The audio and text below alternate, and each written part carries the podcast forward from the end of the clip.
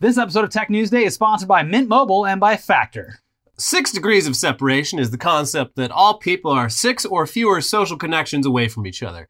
Person A knows someone who knows someone who knows someone who knows someone who knows someone who knows person B, with probably fewer people in the middle if we're talking about a person A and person B who are in similar geographic areas, occupations, etc. But for two people in completely different parts of the world with completely different careers and backgrounds, it, can seem unlikely that they're merely six degrees of separation apart. For example, uh, the six degrees of separation between pff, Vladimir Putin and I, I don't, Nathan Fielder. That's got to be a long chain, right? There's got to be more than six degrees of separation between Vladimir Putin and Nathan Fielder, right? We've played this game before, and it's possible. No, actually, Russian President Vladimir Putin and Canadian comedian Nathan Fielder are just one social connection away from each other, actually, and that social connection is none other than Elon Musk, Oh, god damn it. the world's richest, smartest, most successful, prettiest, and uh, interesting man. Yeah. Get this man, get this man a, a Dos Equis. hmm And yeah, sorry we're kicking things off with Elon news again. Um, but look, he just he has a stranglehold on the news cycle, Yeah. and you know he's starting to get a little uh, a little, a little overboard with uh, how involved he wants to get in geopolitical debates. He needs to sit his ass down. Yeah, uh, not only can the man not keep himself out of the news for more than a day or so, but lately he's been in the news for multiple, completely different things all at once, like the true Renaissance man that he is. And this week, uh, those stories not only involve Kanye West, but also Nathan Fielder and Vladimir Putin. Nightmare blunt rotation. Yeah, really. yeah, the worst, the worst version of fuck Mary Kill you can think of. So I guess we should start with Kanye since we already covered most of that earlier this week in our previous episode.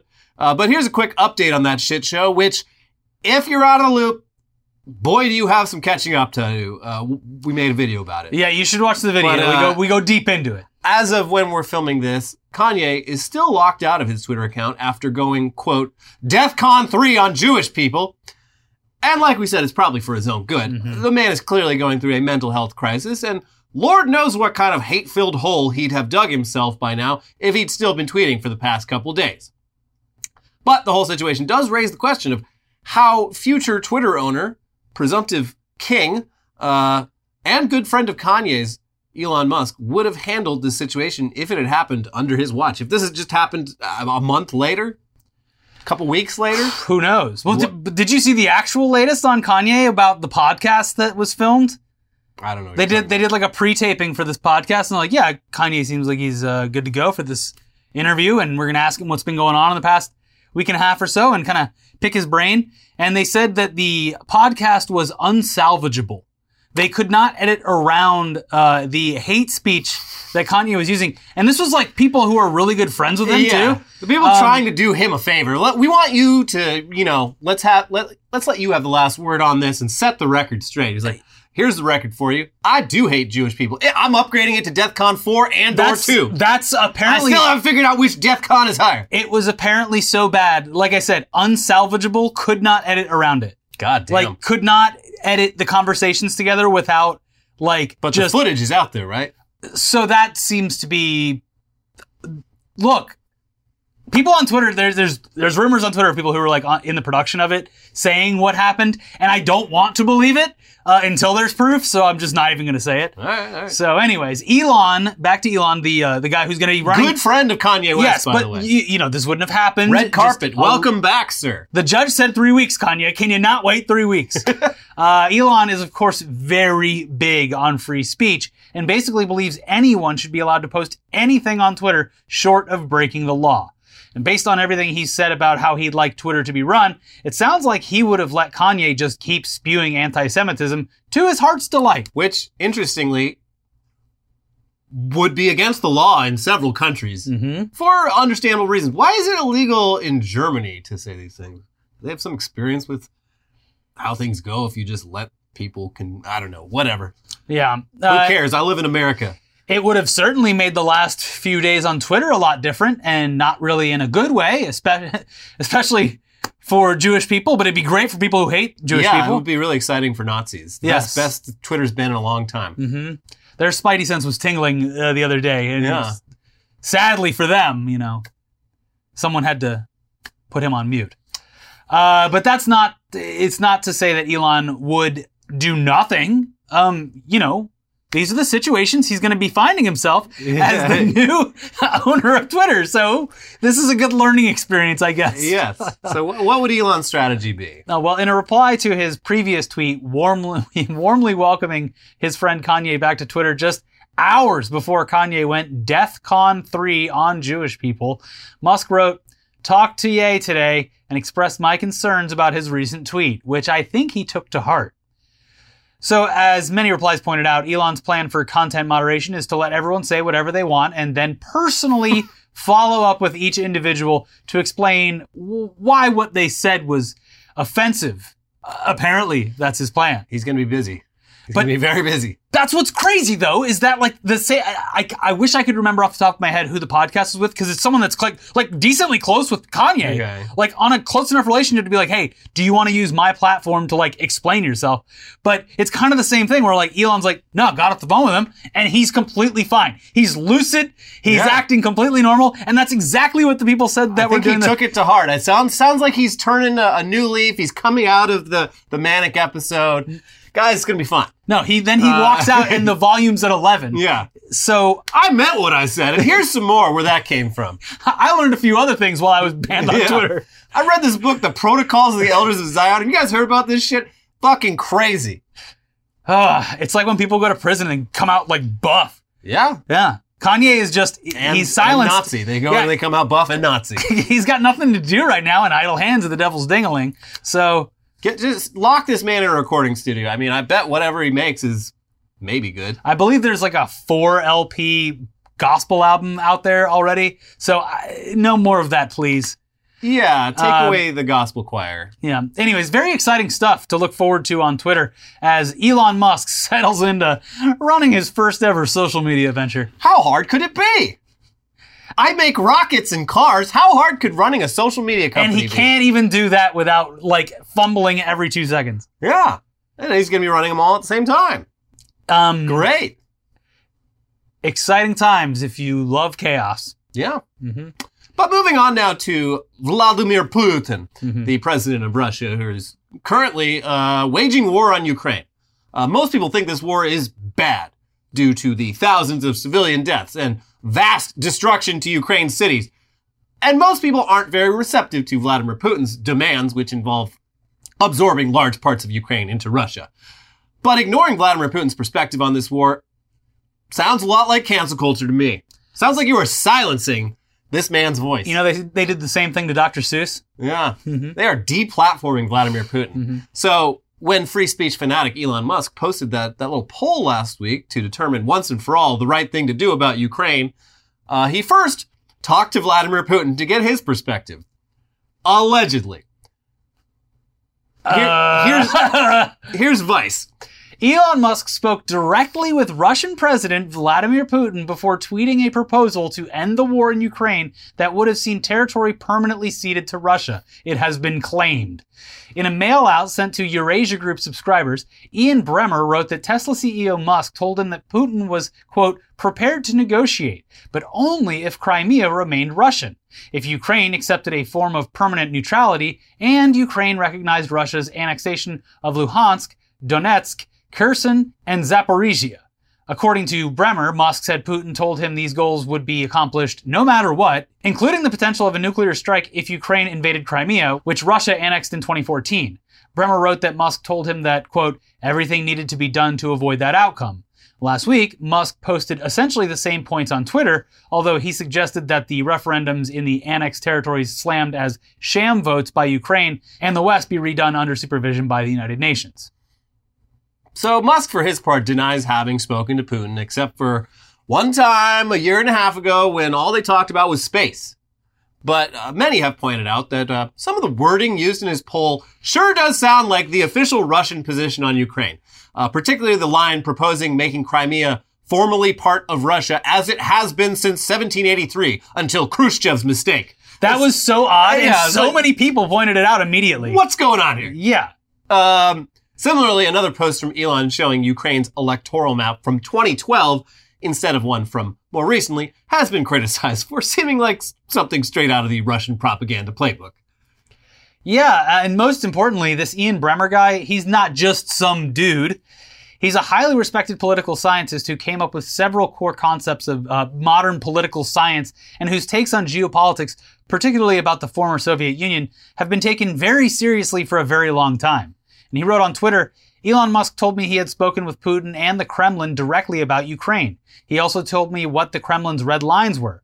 I have been writing my weekly newsletter on geopolitics for 24 years. I write honestly without fear or favor, and this week's update was no different. I've long admired Musk as a unique and world changing entrepreneur, which I've said publicly. He's not a geopolitics expert. So, uh, I mean, one of these men, Elon Musk or Ian Bremmer, is lying. And I mean, it's probably Elon. If I had to guess, Um, yeah, also, th- if this were true, which it might be, this would, Elon would be, could be seen as committing a crime. well, we, we've it's, everyone tro- tosses around treason all the time, but uh, it, it is. He's, uh, he's com- in theory, he would be communicating directly with a foreign adversary Um, that we are currently, not technically, but kind of are at uh, the very least, at an act in an active engagement At with. the absolute least, when this report first dropped in uh, people's email inboxes, Uh-huh. as soon as Ian Bremmer sent it out, uh, light bulbs started going off left and right in a little part of Arlington or uh, Langley, Virginia. uh-huh, yeah. Uh, uh, yeah, this basically every, the CIA Russia team is just like, hmm, Wow. Uh, huh, uh, the most famous billionaire uh, who hmm. is operating out of the United probably States and uh, uh, probably keep an eye on this Musk Ta- guy. talking to the Russian president. Okay, uh, yeah. And I'm sure that they are. But now, finally, for that seemingly unlikely Nathan Fielder connection. Uh, this comes to us via a report in the New York Times this week titled Elon Musk has the world's strangest social calendar, which describes Elon Musk's personal life via more than 40 interviews with people who have spent time with him socially over the last decade or so. And there's a lot to this article, but here's the Nathan Fielder part. Despite all the public hobnobbing with glittery celebrities, Mr. Musk seems to identify more with another considerably less glamorous stratum of Hollywood comedy writers, a tribe of people who have often spun their social discomfort into humor. The billionaire, who is known to halt meetings in order to watch Monty Python clips, has made a habit of socially cultivating buzzy comedians and comic entertainers. One such comedy writer said he believed that Mr. Musk had a deep seated need to be recognized as funny. Mr. Musk has, in particular, pursued a friendship with one comedian whose public image revolves around the outrageous steps he takes to relate to other people Nathan Fielder, who first became famous for his Comedy Central show, Nathan for You, which turned a series of preposterous business ideas, including excrement flavored frozen yogurt and athletic apparel dedicated to raising Holocaust awareness, into the definitive parody of modern American entrepreneurship. Mr. Musk, a huge fan, invited Mr. Fielder to lunch at SpaceX in 2016. For years afterward, the famous businessman invited the famous fake businessman to his parties and would strain to make the deadpan Canadian laugh. You know, he may never laugh again after what the Mets did in the playoffs. Wild he, card. He seemed to be having. he a did not have a, a good night there at the Mets game. But like I- we know, he- Yeah, I know it's a bit. no, I'm talking like.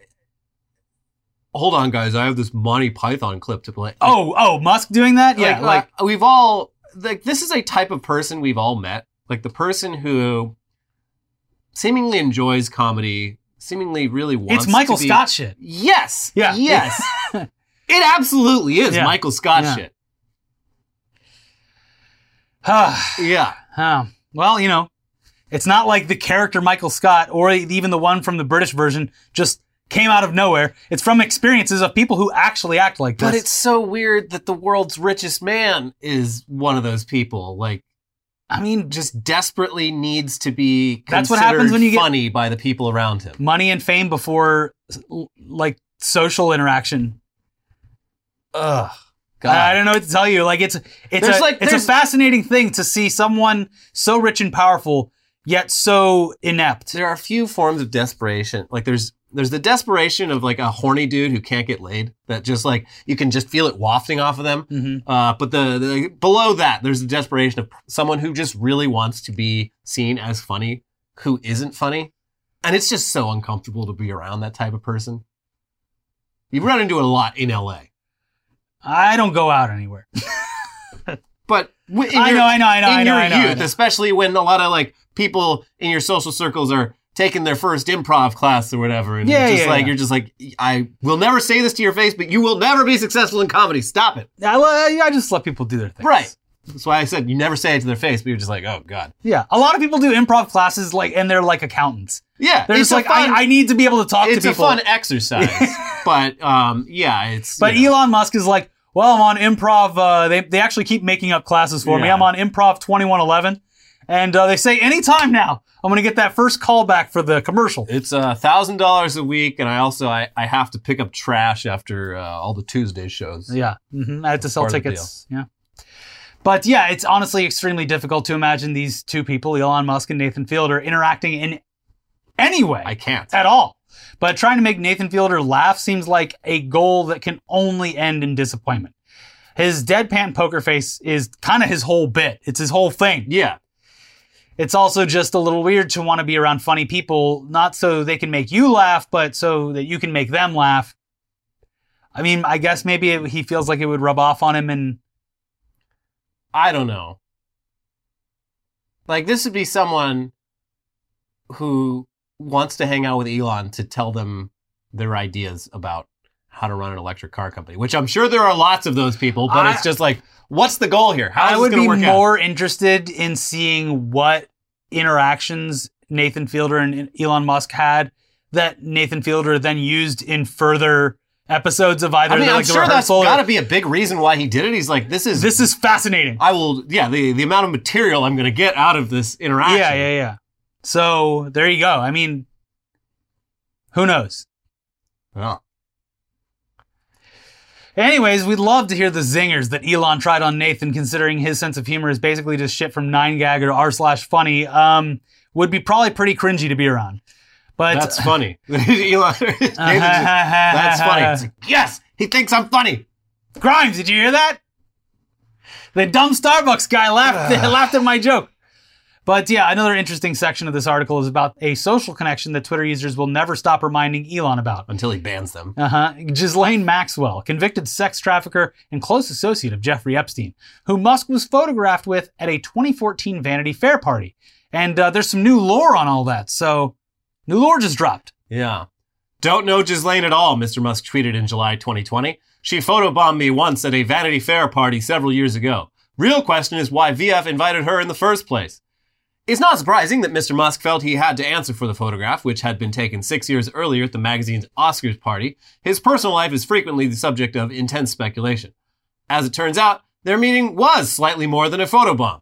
According to a Vanity Fair staff member at the time who stood next to Ms. Maxwell and Mr. Musk and shared contemporaneous notes with the Times, the pair chatted. Ms. Maxwell asked Mr. Musk if there were a way to remove oneself from the internet and encouraged Mr. Musk to destroy the internet. Mr. Musk demurred. Ms. Maxwell then asked Mr. Musk why aliens hadn't yet made contact with humanity, to which Mr. Musk replied that all civilizations eventually end, including Maxwell's hypothetical alien one, and raised the possibility that humans are living in a simulation. And uh, she was probably asking about erasing stuff from the internet because um, even at the time, if you Googled her name and Jeffrey Epstein, um, Yeah. there's a lot of stuff on there about uh, all the human sex trafficking they were doing, but had somehow not yet been uh, prosecuted for. Yeah. It also sounds like she was fed things that Elon might be interested about to like try to break the ice, and she just Uh, went blatantly yeah. without like, without mad libbing it at all. Just like, I heard you like aliens. Yeah. Because I mean, Grimes just hit him up with a tweet that was slightly relevant. And uh, oh yeah, that, and spe- yeah. Speaking of Elon's uh, sense of humor, yeah, the whole reason him and Grimes got together was because like they both tweeted the same like stupid fucking pun, just like literally a pun. They both they both were like the first people to come up with it. Yeah. they have that in common. Well, now they have two children. So there you go. Two normal kids. Mhm. Anyway, the rest of the article is interesting, but it's also pretty boring. Basically, Elon hangs out with a lot of famous people. And his approach to his social life is essentially making up for lost time from his youth when he had few friends and didn't party much. That's what I said. Like, Yeah. he, like, He, know? he's like he he's apparently told a lot of people this. He's like, Yeah. I didn't I didn't get to party much in my teens and twenties, so I'm doing it now. yeah. And you know what? That would be completely fine. Yeah, I- there's nothing if wrong he, with if that. There were, if if you had only ever heard of Elon's name like once every six months because he was like, uh oh, Elon spotted out like like Leo DiCaprio. Yeah. Like oh, he's got uh, another supermodel on his arm. That Elon, uh, you know, whatever. It's like completely different than a Yeah. guy who literally Whatever. shoves himself into every like conversation, geopolitical or otherwise. Um, it is interesting though, because like I guess starting SpaceX in LA as before there were any, really any other tech companies down here, it did open a lot of doors from us to hang out with Hollywood celebrities. Um, also, uh, I think this was already known, but he's super into Burning Man Mhm. and that whole weird, annoying scene, especially the more wealthy attendees who they go to Burning Man, but then they have like even more secret. They like rent a fucking island and A bubble, And so they can't get any dust. get into a giant cuddle puddle with each other. It's Uh-huh. it's all gross and weird. Uh, also, at one point, uh, Elon lived in Bel Air in a house between the homes of Quincy Jones and the Girls Gone Wild guy. Which uh, wow, those parties must those block on. parties, Yeah, yeah. woo! Crazy. But let's move on to another extremely wealthy weirdo. Mark Zuckerberg, a man with legs. That's right.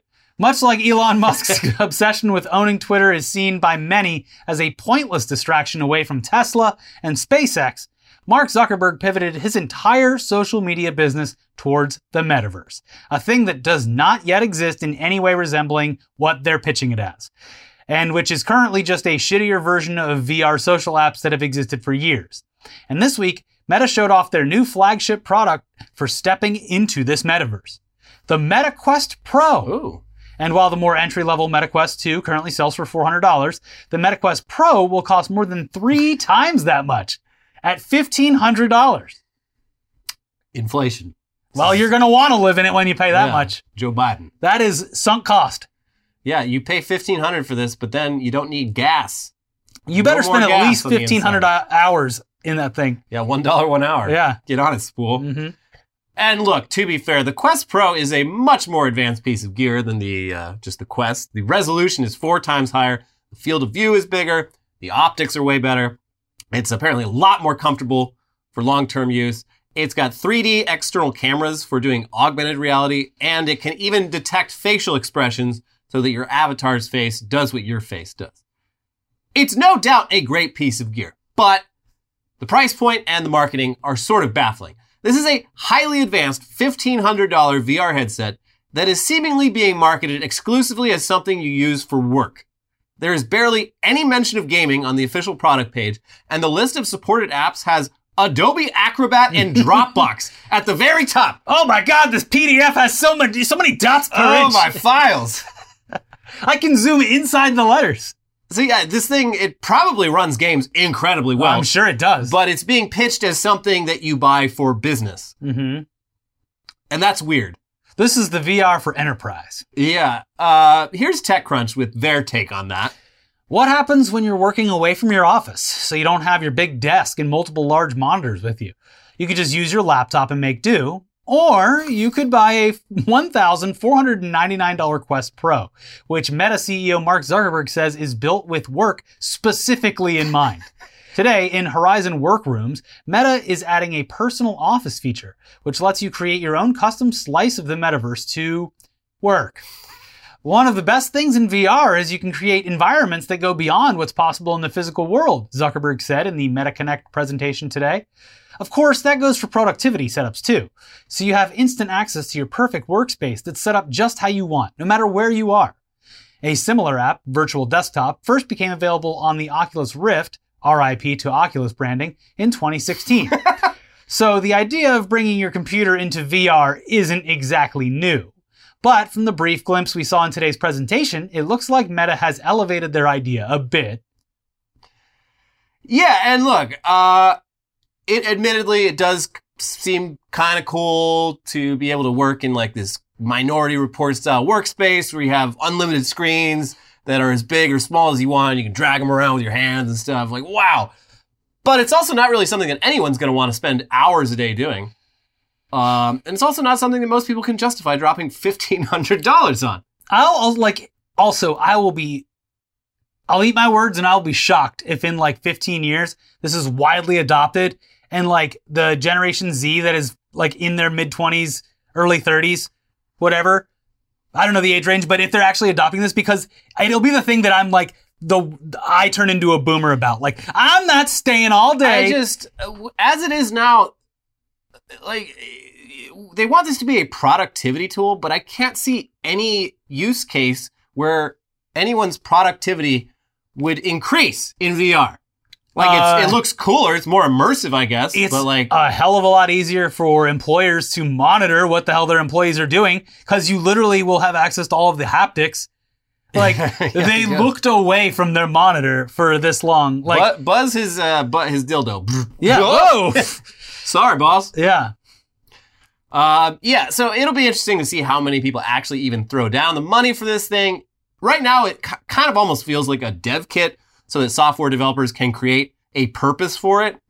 It's certainly not something many people are going to pick up just to hang out in Horizon Worlds. Except, Yeah. wait, hold on. Horizon Worlds, you know how shitty it is, how we make fun of it all the time? Well, big news, folks. Legs are coming soon. Are you excited? Oh my god, the one thing I was waiting for. That's right. No Yeah. more disembodied torsos. Horizon Worlds is got legs, baby. But mm, legs or no legs, Horizon Worlds is still having trouble catching on. And that apparently includes Meta's own employees. Uh, here's the New York Times. Mr. Zuckerberg's zeal for the metaverse has been met with skepticism by some Meta employees. This year, he urged teams to hold meetings inside Meta's Horizon Workrooms app, which allows users to gather in virtual conference rooms. But many employees didn't own VR headsets or hadn't set them up yet, and had to scramble to buy and register devices before managers caught on, according to one person with knowledge of the events.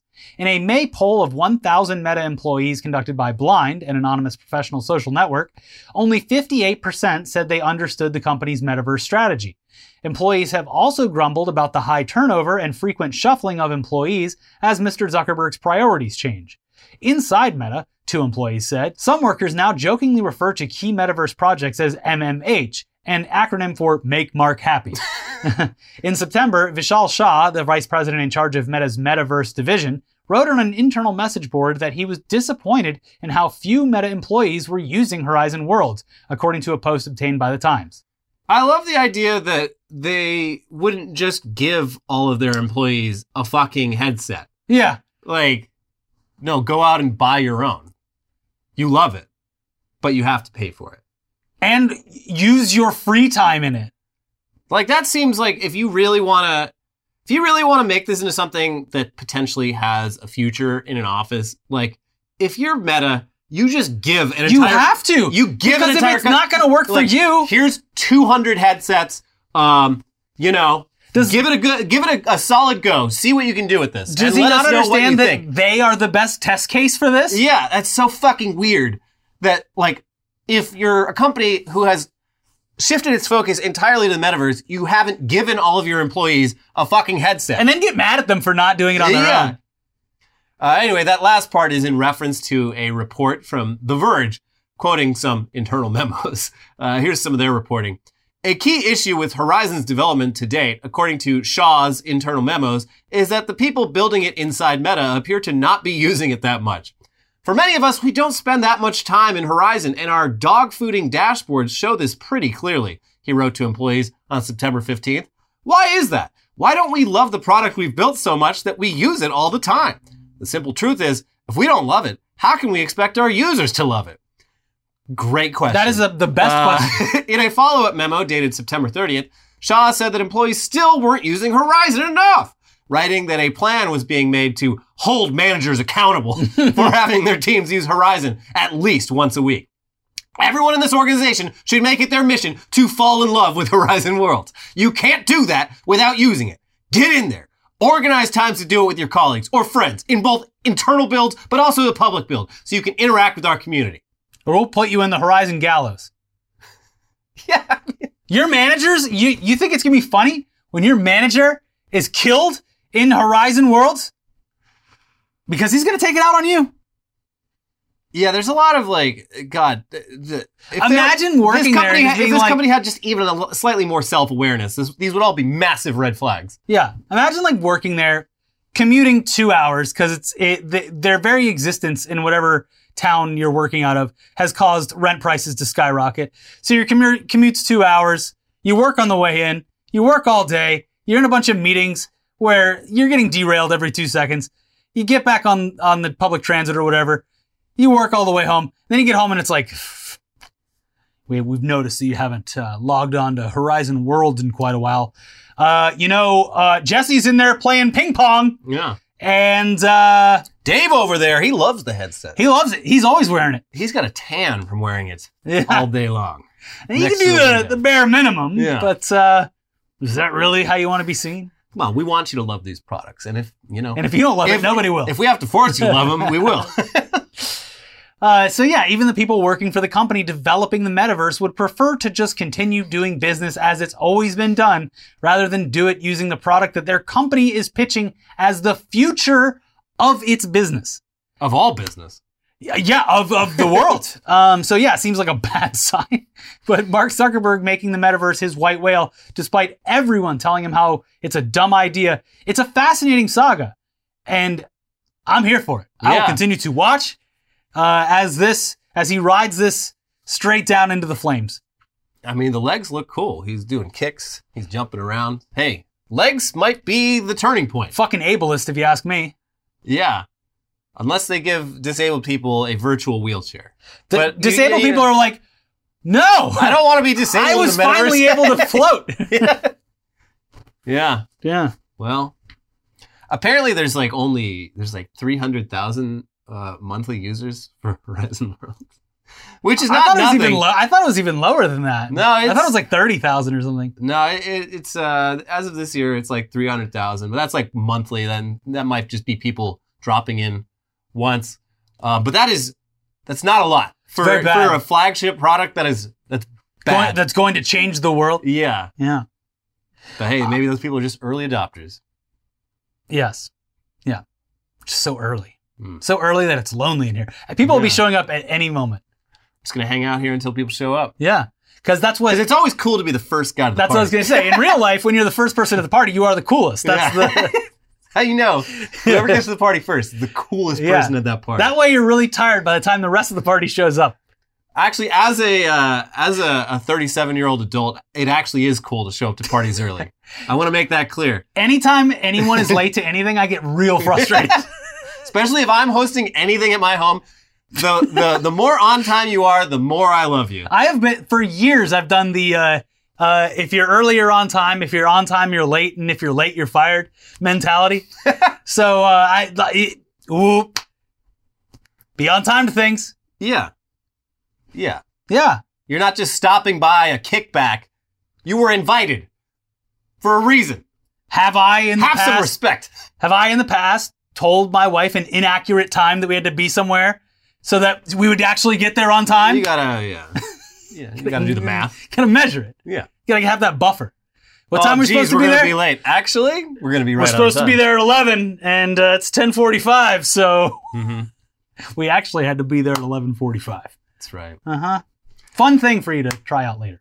Anyway, we got more news coming right up. But first, this episode is sponsored by Mint Mobile. Mint Mobile offers premium wireless starting at just 15 bucks a month. And now for the plot twist.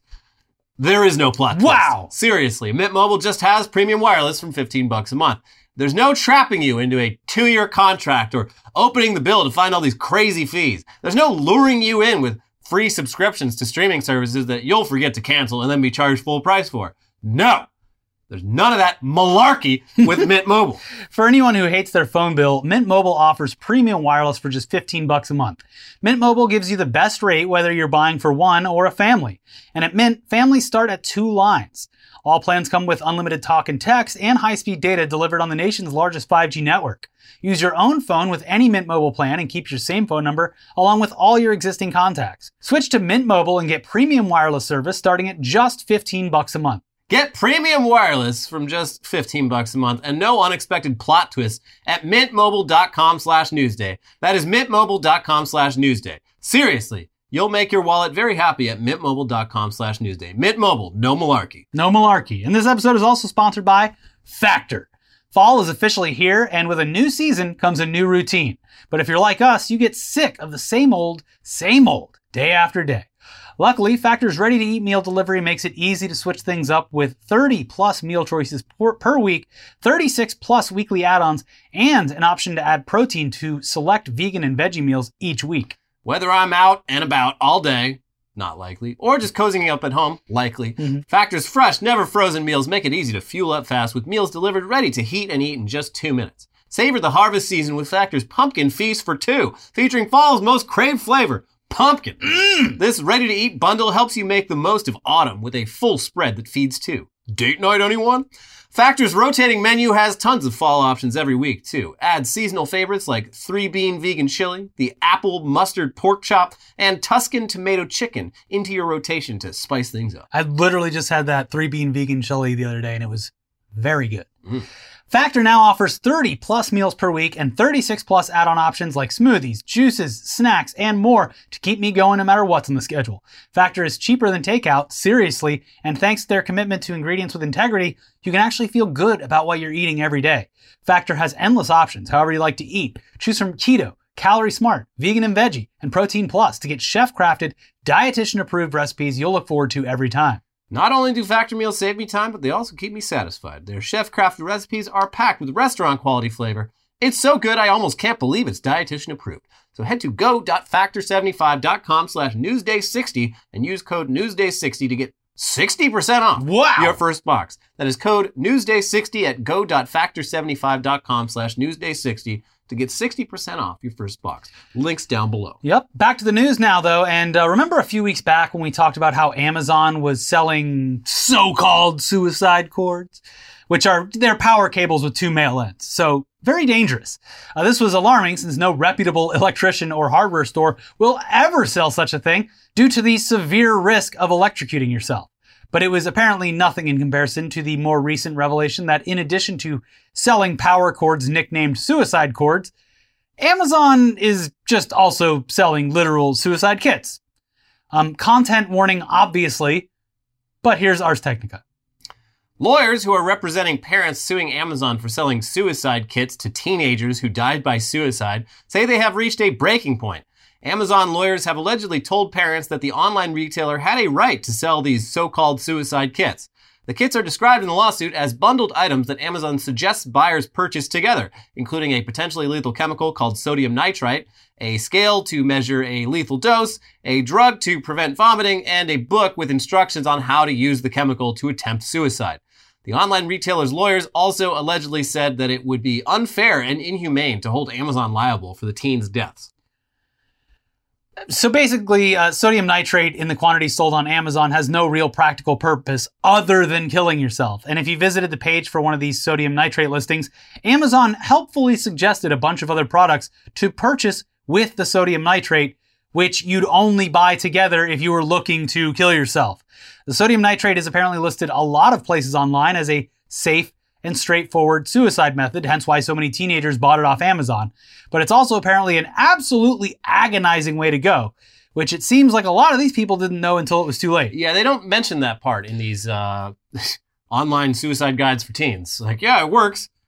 They don't mention the part about uh, how you uh, are just in absolute pain and agony the whole time, um, wishing that you'd uh, not done this while your family watches in horror. This is like there's there's not really two sides to it, but yeah, like separately, people can and have uh, been able to buy things. Um, but even in a physical location, like if you get, went down to like the hardware store and bought a bunch of like clearly specific, all the same items together that looked like you were about to go Yeah, commit they- a serious crime, they will either not sell it to you something. or flag it. Yeah. Yeah, like if you went down to the store and they had this chemical and right next to it, like a book, like how to kill yourself. Yeah. And then like uh, Frequently bought together. sleeping pills. Uh, yeah, just yeah, it's uh, it's fucking. There wild. is some kind of responsibility that falls on them, especially absolutely. especially when they have immediate access to the data that links the products together in, in a way that can promote them. They can Yeah. obviously see that it's bad. Uh, And also, yeah, this has been a known thing for at least a while. Uh, Congress was even looking into it earlier this year, but getting mainstream news attention has been difficult for these grieving parents. With a lawyer for some parents alleging on Twitter recently that CBS's 60 Minutes was all set to cover it in a pair of segments before suddenly backing out, with the parents believing that this was due to CBS and Amazon's tight business relationship. Hmm. I don't know. Also troubling is the fact that sites like eBay and Etsy banned the sale of sodium nitrate uh, years ago, specifically once they found out that it's frequently used for suicide. They're like, oh, well, then we're not going to sell it.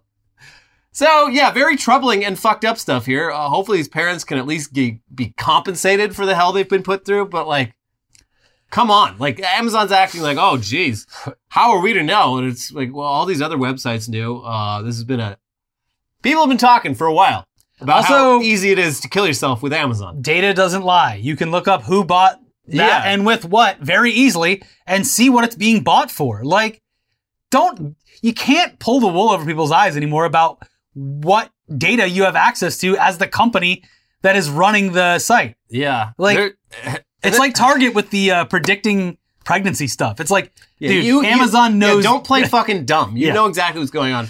Uh, they also like yeah one of the examples of one of these kids that killed himself. Uh, he ordered it off Amazon, and his mom intercepted the package and was like, uh, "What's this?" And they're like, "Oh, I don't know." And it's like, "Oh, must have been mistakenly sent to us." So she sends it back, and the kid jumps on, orders a new one, and it shows up less than 24 hours later, and that's what he used to kill himself with. it's a very efficient website. Anyways, let's move on to some news that's thankfully less troubling than that, but still, unfortunately, pretty troubling. Uh, here's Engadget. Researchers who grew a brain cell culture in a lab claim that they taught the cells to play a version of Pong. Scientists from a biotech startup called Cortical Labs say it's the first demonstrated example of a so called mini brain being taught to carry out goal directed tasks. Quote, it is able to take in information from an external source, process it, and then respond to it in real time. Dr. Brett Kagan, lead author of a paper on the research that was published in Neuron, told the BBC. The culture of 800,000 brain cells is known as dish brain. Uh, the scientists placed mouse cells derived from embryonic brains and human cells taken from stem cells on top of an electrode array that was hooked up to Pong, as the age notes. Electrical pulses sent to the neurons indicated the position of the ball in the game. The array then moved the paddle up and down based on signals from the neurons. Dishbrain received a strong and consistent feedback signal, effectively a form of stimulus, when the paddle hit the ball and a short, random pulse when it missed. Uh, I was happier not knowing about this. Yeah, so brain cells in a dish playing video games on their own. Ah, watch out, those brain cells are gonna kill somebody! Dish brain. Uh huh. Yeah, this is uh this is very uh Cronenberg esque, Mm-hmm. Stuart Gordon esque. But it's real, so very cool, cool, cool, very cool. Dish brain, love it. Uh here's more from the article. Wow, that dish just beat Magnus Carlsen! Yeah, maybe he just shoved a bunch of brains up his butt. That could be the case. Yeah. Uh, here's more. The researchers who believe the culture is too primitive to be conscious, we Oh, think, good. That's good. Good. noted that Dishbrain showed signs of apparent learning within five minutes of real-time gameplay not observed in control conditions. After playing Pong for 20 minutes, the culture got better at the game. Scientists say that indicates the cells were reorganizing, developing networks, and learning. Quote, they changed their activity in a way that is very consistent with them actually behaving as a dynamic system, Kagan said. For example, the neuron's ability to change and adapt their activity as a result of experience increases over time, consistent with what we see with the cell's learning rate. So the people behind Krang, sorry, Dishbrain, uh, and other similar ventures see this kind of thing as potentially leading to treatments or cures for diseases like Alzheimer's and Parkinson's, sort of like Neuralink and other brain-computer interfaces, but with living cells doing a lot of the work. And if it ever comes to that, that's awesome. Uh, anything to stop Elon Musk from putting chips in people's brains. But We're for putting now, brains in brains. yeah, for now, all we've got is brain cells in a dish learning how to play video games. And that's extremely unsettling. I don't fucking like this. No. I hate it. They're going to be blasting brain cells all over the universe to like try to establish life somewhere. I don't know. Mm-mm. Man, I hate it. Fucking hate it. They're the computer of the future. It's uh, it's got skin. Got like just a bunch of shit inside of it. It's got, a it's got a russy, a robot vagina. Yeah, and you do have to feed it, and it does shit. Yeah. But it plays games like crazy good. Yeah. Anyway, let's close things out with the latest from the world of AI generated imagery, which has progressed at a pretty insane pace over just the past year. I'm telling you, everyone, be scared. Yeah. Uh, this, the brains, the neuron stuff, the AI. Yeah. Telling you. I don't like it anymore. I don't like anything. So last year, the idea of an AI creating imagery completely from scratch, just based off prompts, which could f- fool the casual observer into thinking that they're looking at a photograph or something created by an artist, sounded like science fiction. Okay, buddy. Mm-hmm. But there's currently multiple completely independent tools which do exactly that. They're still far from perfect, but they're getting better with each new iteration. And at the rate things are going, who the hell knows where AI generated images will be in even just a year? Yeah. You know, they opened up the real DALL-E now. Yeah, yeah. Um, unfortunately, like I'd, I'd say eight out of the 10 prompts I gave it, it said were inappropriate. And they weren't even that bad. Yeah. It's also like you got to get real from what I've been told, like the people who actually are kind of good at getting these things to go, like they spend so much time. Oh, it's a just, like- paragraph yeah, you just have to with like ultra specific terms related to how they want the yeah, art to be be a lot of fucking perceived. like trial. It's like error. coding. It really is. Yeah. Uh, especially, I can't remember if it's Midjourney or um, Stable Diffusion, but like that one has like a bunch of like sliders, and it's it gets real fucking complicated. I'm like, this doesn't seem fun. It's all Like making art is fun. You should take an art class. it's way too much to get into here, but there is so much drama going on right now with the AI art stable diffusion communities online. Yeah. Like like like Twitch level drama Good. within these small communities. Good. Let yeah. them fight. Yeah, yeah, yeah. It's pretty crazy. Uh, but uh, what's better than AI generated images? AI generated videos, of course, and both Google and Meta recently showed off text to video projects that they're working on that are, at least for now, probably not going to fool anyone, but which are still far more advanced than anything we could have predicted even a few months ago. Meta's AI system is called Make a Video. they, they try to make it sound as harmless as possible. Make a video. yeah, it's fun. this is what's going to be fooling uh, your parents in This just a couple weeks. Yes, this will trick a, a world leader into accidentally launching nukes. Yeah. It's called Make a Video.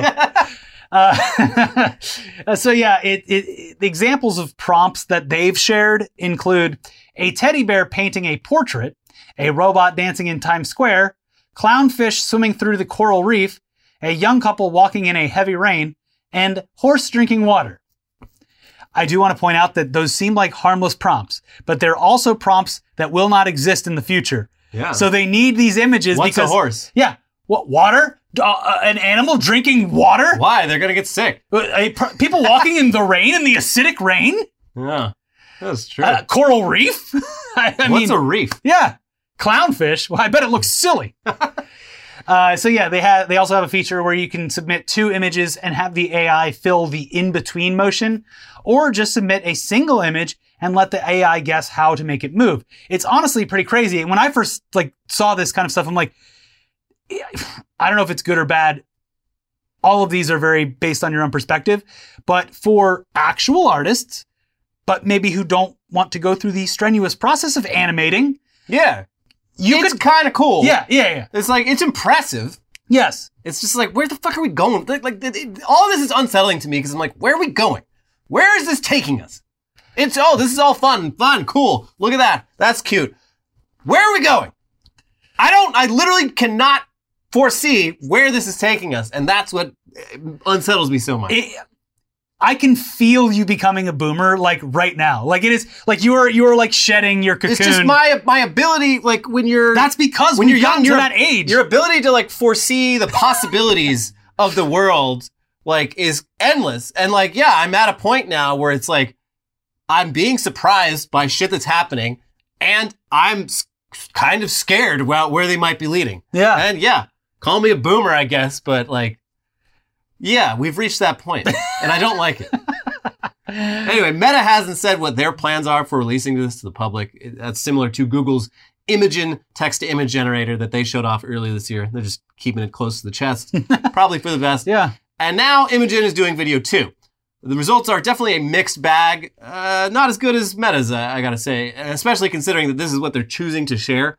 But examples of prompts include shoveling snow, wooden figure surfing on a surfboard in space, a cat on the left of a dog, a teddy bear washing dishes, and a hand lifts a cup. And Ooh, fingers clearly remain a very horrifying problem for this kind of tech. Yeah, Why would they even show us one involving fingers? because it's probably what everyone is using as like the base. Yeah, there is like the the finger test is a new Turing test. Yeah, it's like All right, hands. Oh God. all right, this uh this this head this head looking good, Mr. Liefeld. Can you draw the rest of the body, please? But not the feet, right? also, this is Captain America's chest. oh, I saw this. Is a side note, but I, I I don't know if this was recent, but like someone figured out what image. There's a specific image of Arnold Schwarzenegger that, they That looks like They figured yeah. out that he definitely like traced over that, but did it wrong enough. Like he did that for like the top part, but then not the bottom. Uh, Anyway, he got the proportions all wrong by just like essentially tracing over a picture of Arnold. Um, but yeah, I do want to say that like they're they're very clearly only allowing prompts that seem harmless Yeah, out to so the public. you let it into your life. yeah, you're just like okay, so now, like you want to see what a teddy bear looks like when uh, a, Pretty cute, huh? a brand new puppy is cuddling it. oh, look at that. yeah. So, um, yeah, and Google also apparently they have an entirely separate team working on Phenaki, which is another text to video project, but with a different focus. This one's on longer prompts. And the very low res example that they provide of a longer prompt is a two minute video clip, which involves lots of zooms and continuous camera movement depicting a futuristic city, a UFO, an astronaut, a fish, a lion in an office wearing a business suit. Um, and this is all in like one continuous shot. Quality aside, and the quality is pretty fucking garbage. This is actually kind of insane. This blew my mind more than anything else they've shown. Look, if you want a good example Uh, of where this is going, like l- literally look at the AI produced still art one year ago versus now, and then look at this shit. Because if you look at the AI art now, aside from like zooming in, but if you saw it in, if you saw it on a billboard, they were just driving by, you would have no fucking idea. So the- it's gotten so good. apparently the biggest uh, difference in quality over the past year has been with the upresing algorithms. All most of these algorithms start off as a very small picture when they're doing the actual like kind of hard conceptual work, and Yeah. then they just continually upres themselves until it's a higher res. Well, the, the AI is also learning from all of the prompts that people are giving it and everything else too. I mean, like there's shit out there that looks photorealistic now because Yeah. people are feeding it entire paragraphs of what they want it to look like. Anyway, um, yeah, this is all insane. It's hard to even imagine where this tech will be in a year, five years, ten years. I don't know where we're going, Mm-hmm. and it makes me nervous. Oh, I don't know if that was some spicy food I had earlier or given or the terrors given to me by AI. But I uh, miss the old days a year and a half ago before uh, this was anything on my radar at all. I, I miss that. The good old days, 2021. Things were different back then, kids. You, you, you wanted a picture, you had to make it. I, unironically, yes, the, the, the life pre-pandemic and post-pandemic is a completely Yeah, different different, worlds. world. It is insane. Whew. Yeah. Uh, anyways, uh, enough Well, enough sleep dread. tight. enough dread. I'll try to find something funny to talk about on uh, News Dump. I'll try. But for now, uh, really, you should go watch the Kanye video because we it's that it's TwitchCon. It's a bunch of other shit. Watch that. Also, Rudy Giuliani takes big stinky dumps. Check oh, Rudy, what the hell? check out both of those videos over there. Subscribe to the channel. Uh, leave a comment. Leave a like. Thank you to the five thousand, and we will see you soon. Bye. Bye.